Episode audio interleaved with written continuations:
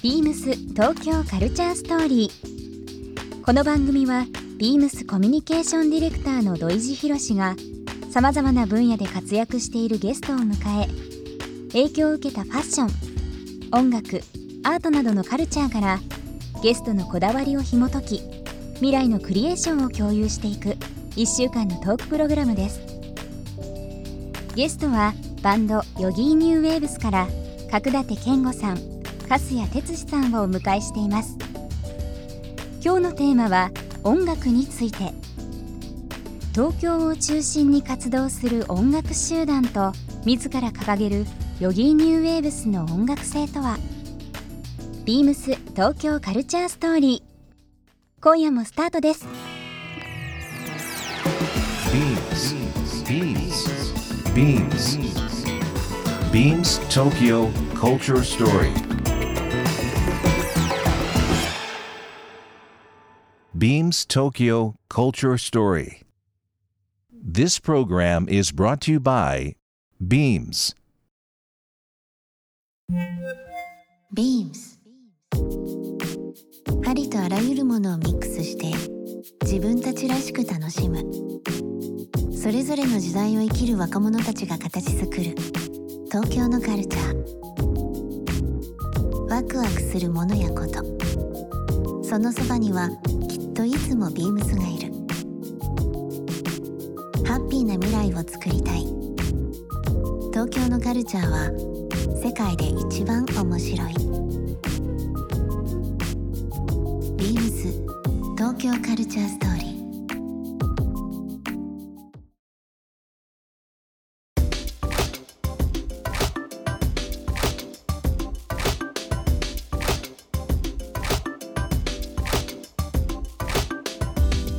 ヨギの曲ってあの僕自身感じるのは、あのまあ24時間体制っていうのも変ですけど、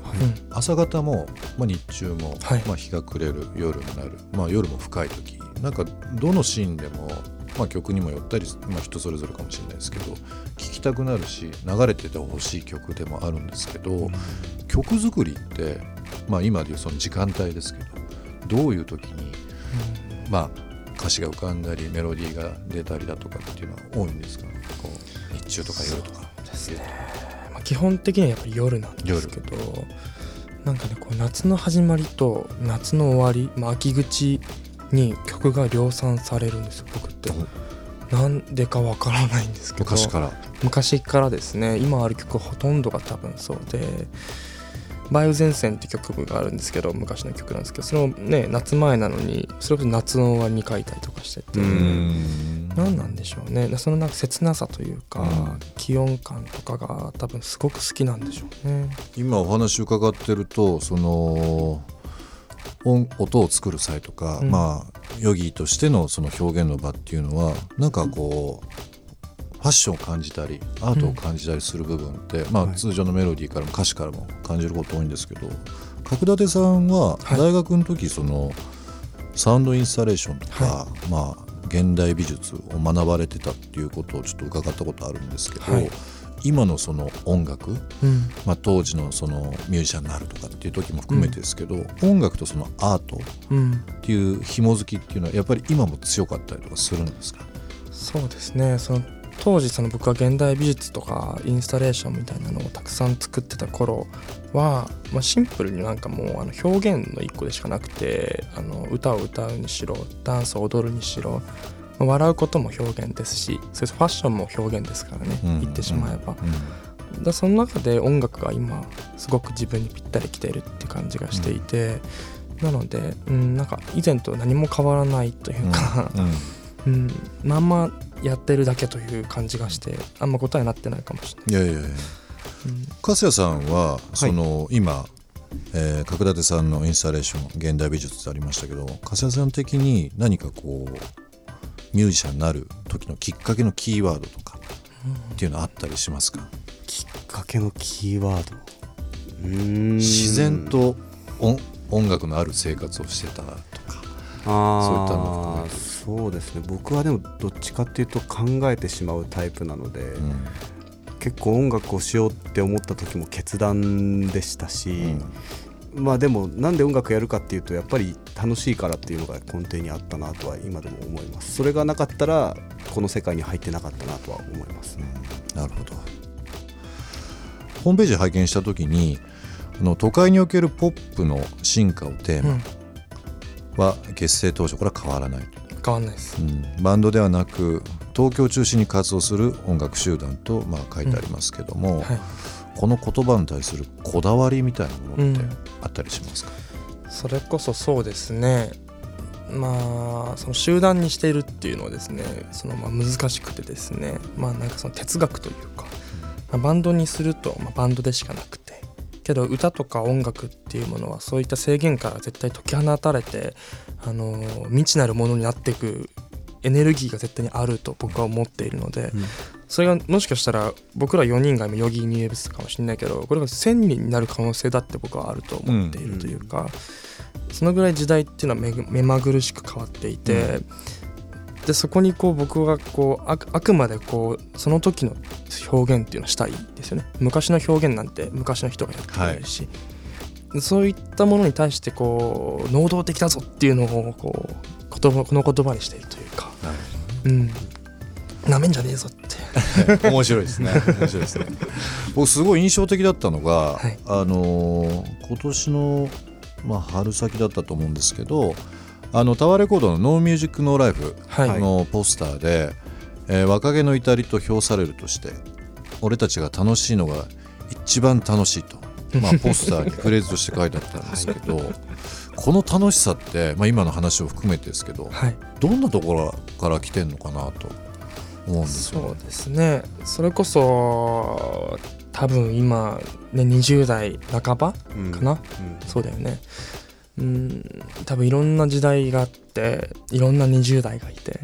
いろんな表現者たちがいてもう全ての人たちがもう光をこう放ってこう表現をしているわけじゃないですか。で俺らの時代は俺らの時代でしかないというか、で俺らが楽しいのが一番楽しい本当この言葉に尽きるというか、なんでしょうねなんかこうそれをこういいなと見るのかそれともなんだあいつらと見るのか。うん。それとも僕らも僕らもと見るのか。うん。でこの多分3つに分かれると思うんですけどこう賛同してくれる人たちに対してはもちろん一緒にやろうだやろやろう、うん。一緒に行こうぜ。う、うん。だしなんだよって思ったやつにはじゃあ一緒にやろうぜ。だし 結局一緒にやろうぜなんですけどね、まあ、そういう感じですね。でもその今の「一緒にやろうぜ」なんかまあ絆ですけど、いいですね。何かこう今の言葉聞いて。すごくあのまあにこやかに今教えていただきましたけどもかっこいいですねやっぱりミえーュージシャンって、嬉しいな。一つ一つの言葉がやっぱりいい意味でドライだしいい意味ですごく重みもあるしやっぱり曲を聴いててもまあ今日こうやってお話しさせてもらってますけども、はい。やっぱり音楽ってすごいなと思いますよね、うん。こういう表現される人なんか特にもう改めてその僕はまあ一リスナーでしかないですけどもお話伺ってもすごいやっぱりこのまあチームヨギというか、まあ、今日お二人来ていただいてますけども、本当に世代問わずいろんな人にあの愛される理由っていうのも今日改めて中日ですけど、はい。深く思いましたね。いやちょっとこんなに褒められることないんで恥ずかしくてしょうがないです、今今。本当ですよでも。嬉しいですね。まだまだお話が聞きたいんですが、えーここで1曲、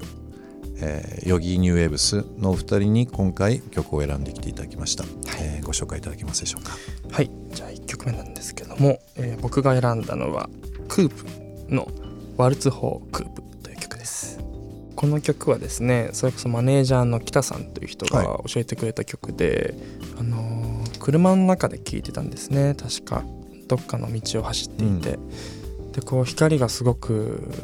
なんでしょう綺麗な感じだったんですけど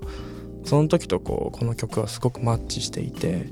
なんか音楽って多分いろんな気持ちにさせてくれるじゃないですか。でその中でも僕は特に一番好きな感情が多幸感なんですけどこの曲にはすごくその多幸感が多分に含まれているというかうんそういう環境とマッチしていてもうドンピシャって感じだったんですね。恥ずかしくなってきちゃった。ビームス東京カルチャーストーリー明日も引き続きヨギーニューウェーブス。角舘健吾さん粕谷哲司さんにお付き合いいただきたいと思います。明明日もよろしくお願いします。よろしくお願いします。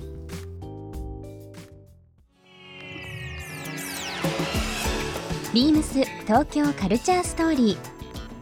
番組では皆様からのご意見ご感想をお待ちしています。メールアドレスは beams897 アットマークインター FM.jp ツイッターはハッシュタグ beams897 ハッシュタグビームス東京カルチャーストーリーをつけてつぶやいてください。明日もお楽しみに。BEAMS ヘルメリストビームス大場美香です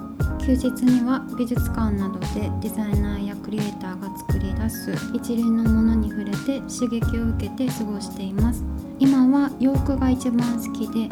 たくさんの洋服に囲まれていて着ることなど今の自分には服が全てだと思います。クリエイターの方々が純粋な気持ちで生み出したものを純粋に楽しんでいただけるように